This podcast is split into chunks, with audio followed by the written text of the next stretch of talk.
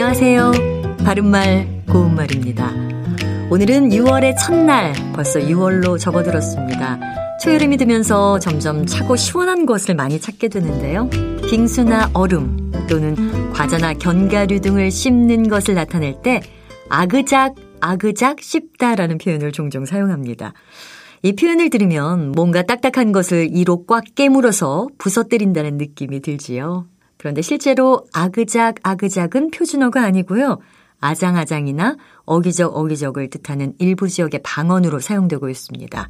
표준어는 이와 형태가 비슷한 아기작 아기작과 어기적 어기적입니다.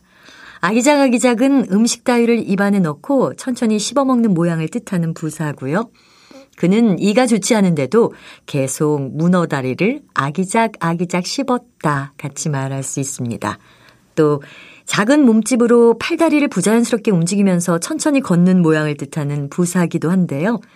아이는 엄마가 있는 쪽으로 아기작 아기작 걸어갔다 이렇게 표현할 수 있습니다. 그리고 아기작 아기작의 큰 말은 어기적 어기적입니다. 음식 따위를 입안에 가득 넣고 천천히 씹어먹는 모양을 뜻하기도 하고요. 팔다리를 부자연스럽고 크게 움직이며 천천히 걷는 모양을 뜻하기도 합니다. 양성 모음을 쓰는 아기작 아기작은 작은 말, 또 음성 모음을 쓰는 어기적 어기적은 큰 말, 이렇게 기억하시면 좋겠습니다. 바른말 고운말 아나운서 변희영이었습니다.